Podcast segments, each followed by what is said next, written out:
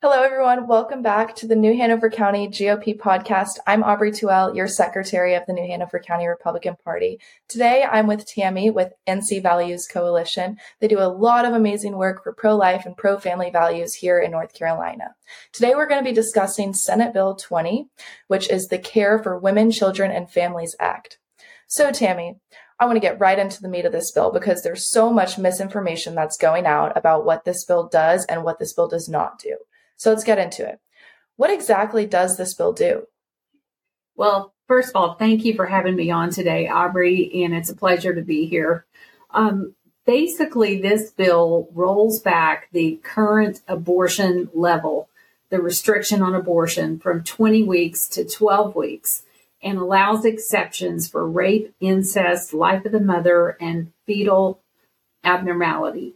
Um, but that's not the whole of it. The bill has a lot of other pieces to it. Uh, primarily, it places some pretty uh, strict restrictions on chemical abortion.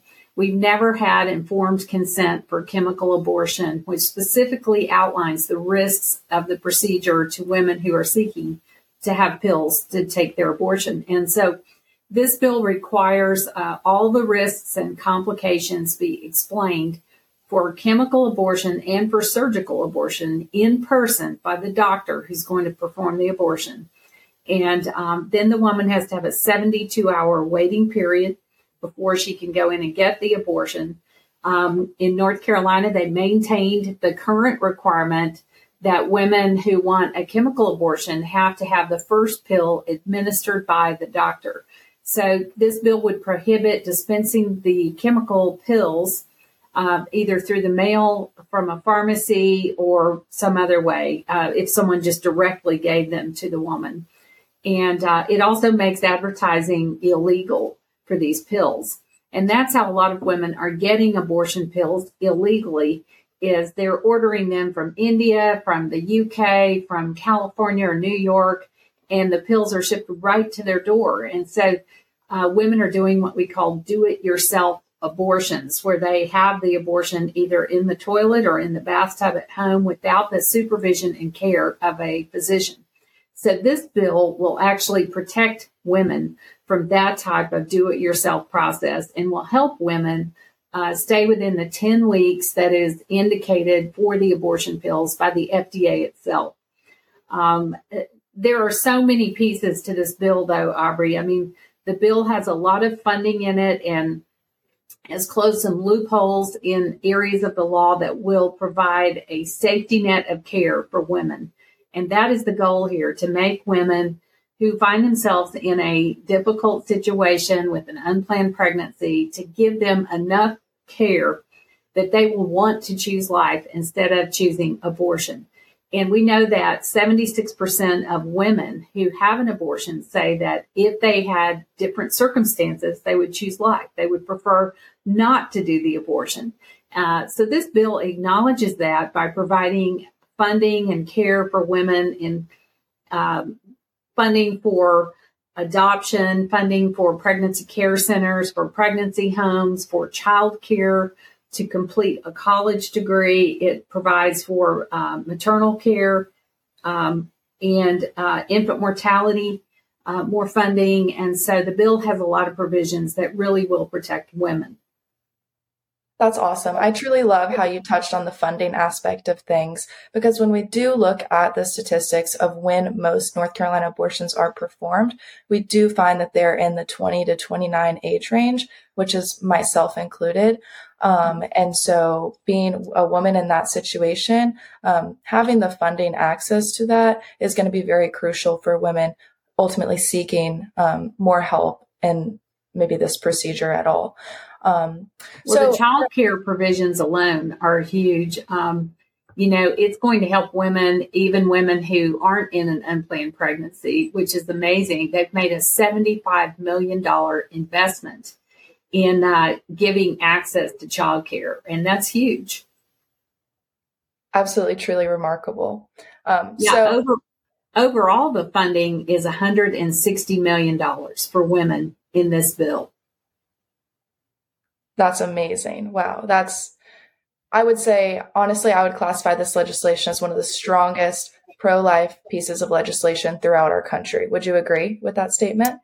Yeah, I think it, nets, it sets a new standard across the country of providing not just uh, restrictions on abortion, but um, providing the funding that give women options so they can choose life instead of abortion.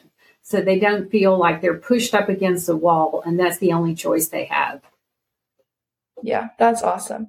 So I know we talked about what this bill does do, but like I said, there's a ton of misinformation. So now I want to clear everything up. What does this bill not do?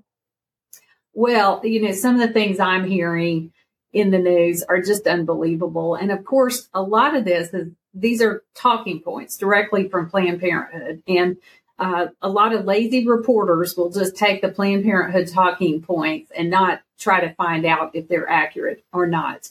And a lot of these should be fact checked because they get five Pinocchios. You know, um, one of the things they're saying is that this this bill is going to cause doctors confusion about whether they can provide miscarriage care when a woman has um, a dead baby and the baby needs to be delivered basically the same way an abortion would occur. And uh, what what they're saying is just false because the bill specifically says that it doesn't apply to uh, to miscarriage care. And um, every doctor knows the difference between an abortion and a miscarriage is that with a miscarriage, the baby dies in utero, and with an abortion, the baby dies because of the abortion. And um, with a miscarriage, the death is um, not planned, it's not wanted, it's a natural cause. And yet, with the abortion, the death is caused by the abortion. And so, this is deliberate uh, deception on the part of the abortion industry that the press is unfortunately not checking out. Um, one of the other things that I've heard is that it's going to cause women to have forced birth. they called me on Twitter the other day a forced birth person or advocate. And um, I said, no, I'm pro life. That means I care about the humanity of the unborn child, the child in the womb. That is a person from conception forward. Um, and that's not forced birth. Um, that is a beautiful, joyful experience to be pregnant and give birth to a child. Absolutely. It is such a beautiful experience. Well, thank you so much for answering those two questions. I feel like we cleared up so much of the misinformation that's going on in our media right now. Um, I know myself as a college student, I've just heard so much false narratives being pushed amongst my generation. And it's honestly very sad um, to hear these people that haven't even read the bill um, push these false narratives. Um, well, the other the other thing I left this out. I should have said this, Aubrey. But one of the big accusations they're making about the bill is that it's a ban on abortion. I was and, just going to um, ask you. Yeah, insinuating it's a total ban, which it is not, because the bill still allows abortion up to 12 weeks of pregnancy during the first trimester. And of course, it allows abortion for rape, incest, life of the mother, and fetal anomaly, which we already talked about. So to call it a ban is just really deceptive and misleading and um, just a big fat lie. That gets five Pinocchios too. Um, and um, so are a lot of misconceptions. What are some of the things you've heard, Aubrey, that I might, you know, dispel or put to rest? Um, you probably hear different things um, since you're younger than I am. Uh, you probably hear a lot of different things than I do.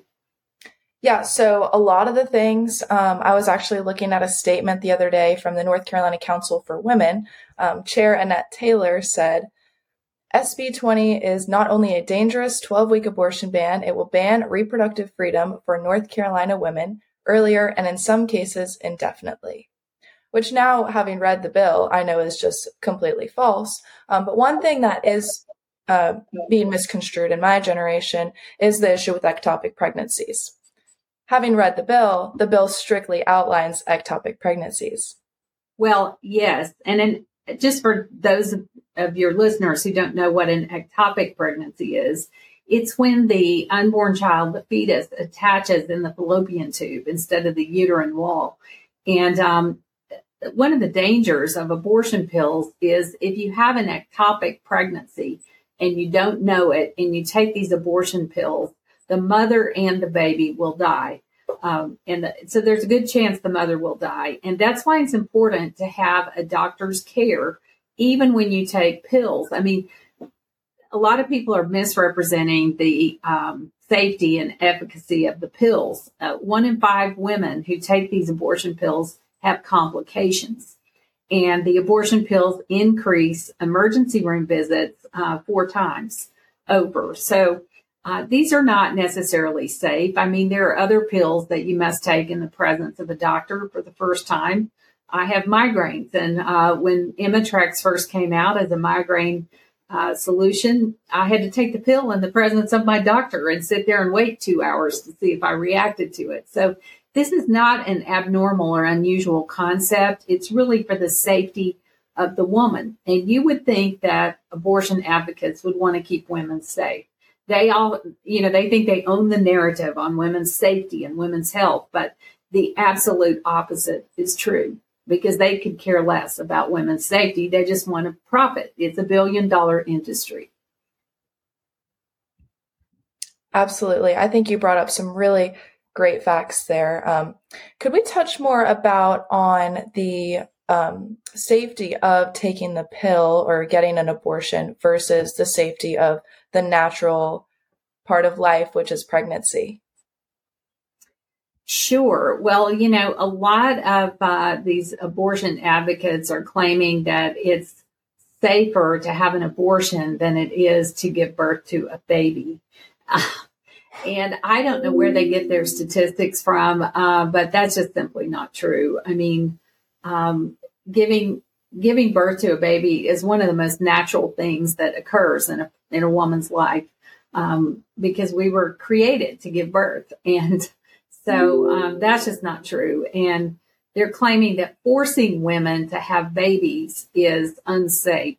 Now, I just take issue with the claim that we're forcing women to have babies. I mean, basically, what we're saying is women can just go out and have sex indiscriminately, and then they should be able to abort the baby as birth control.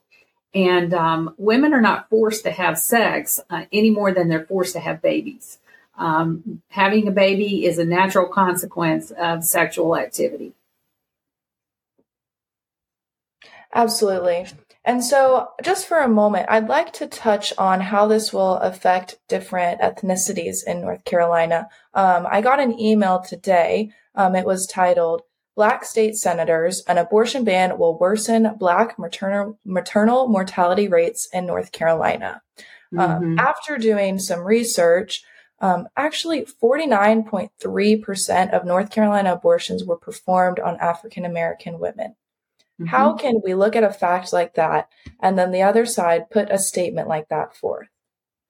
Well, it's just uh, dishonest. It's all the best thing I can say about it because the truth is, it's going to save more black babies uh, than than other races of babies because as you pointed out which is what i was going to say is 49% of the abortions in our state are done on black women meaning these are black children that are being aborted, and they're being aborted at a much higher rate than any other race in our state. And of course, we know from 10 to 15 years ago that after some research was done, that's because Planned Parenthood and other abortion providers have targeted Black women for abortion. They they uh, locate their clinics near uh, Black communities, and they actually target women with advertising in the Black community. And of course, that was the origin of uh, the abortion movement. Um, um, it was the eugenics movement, and it was started to actually exterminate uh, Black people and people with disabilities. And Margaret Sanger was the founder of the abortion movement. She was the founder of Planned Parenthood. They've now taken her off all of their materials because they've had to acknowledge that she was um, a racist and a eugenicist. And um, it's an ugly history that abortion has, that Planned Parenthood has, and it all started around the concept of eugenics. Absolutely. I totally agree with everything you just said. And I think you brought up some really great points about the history of abortion um, and the eugenics behind it, which is just so, so awful um, and despicable. Um, it is. But I'd like to get more onto Governor Cooper's um, recent statement that he said. Mm-hmm. He said experts confirm that this legislation is not a 12 week ban, as Republicans claim, but an extreme bill that bans many abortions altogether. What do you have to say about that?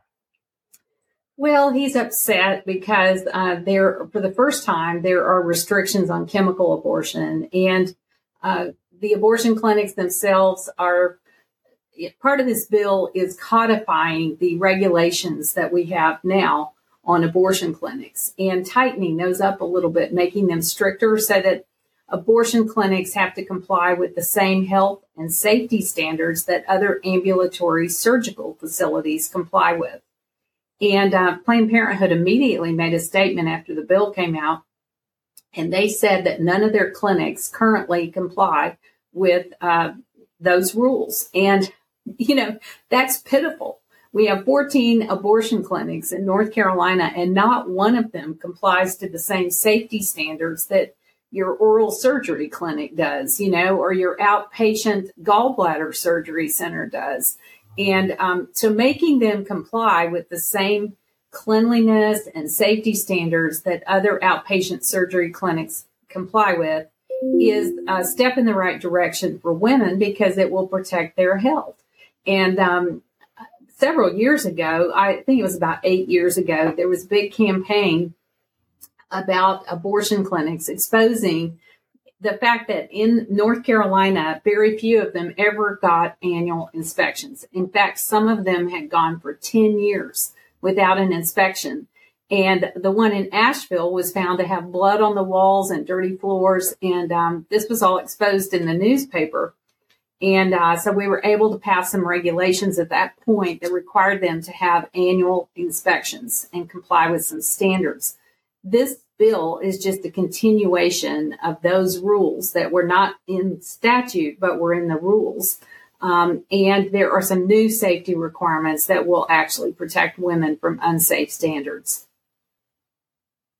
That's amazing. I think just the safety aspect of this bill alone, I mean, it focuses a large portion of the bill is focused on safety and procedures that abortion clinics have to abide by.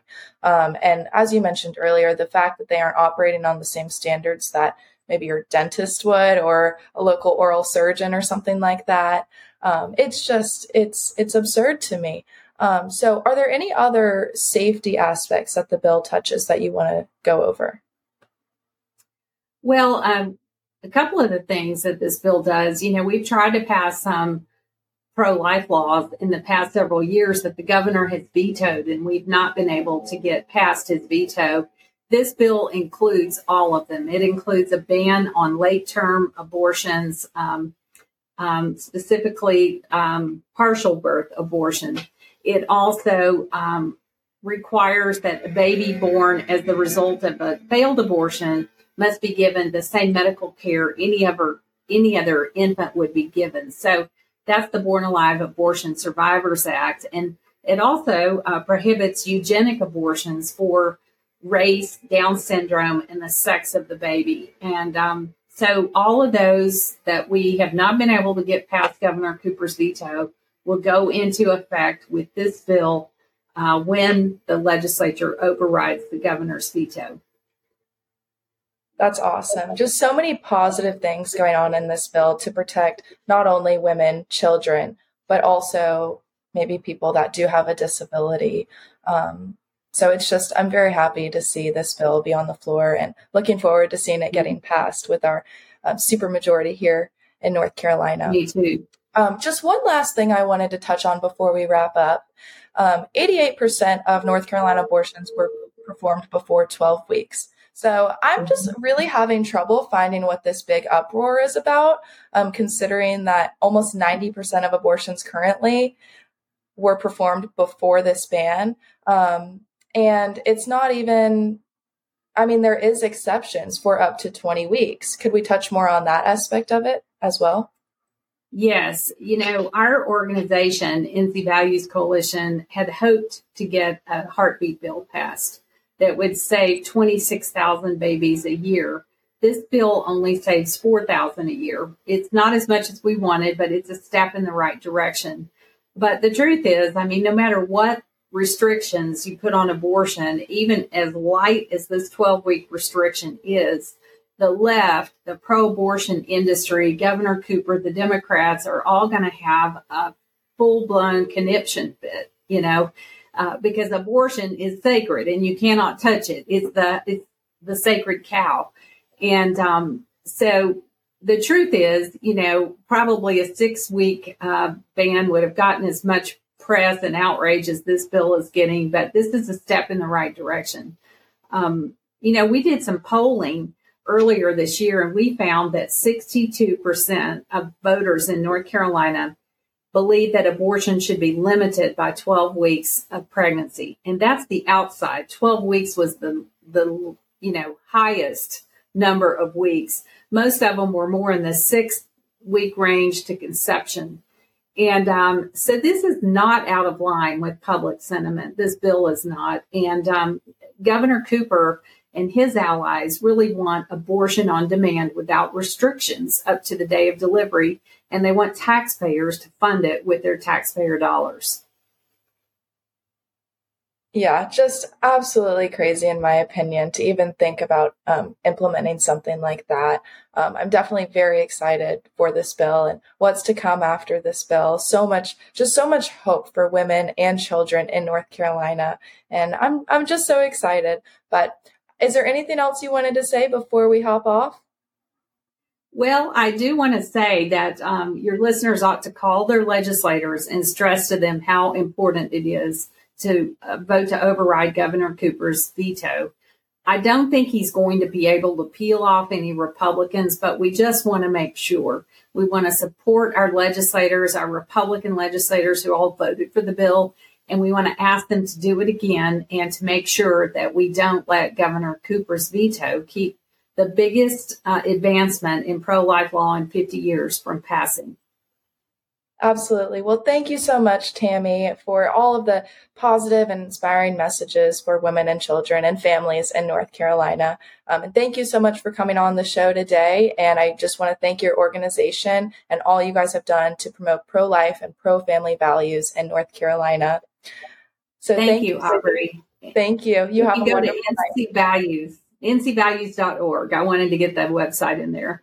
All right, of course. Everyone visit ncvalues.org. And once again, thank you so much, Tami Fitzgerald. You have a wonderful night.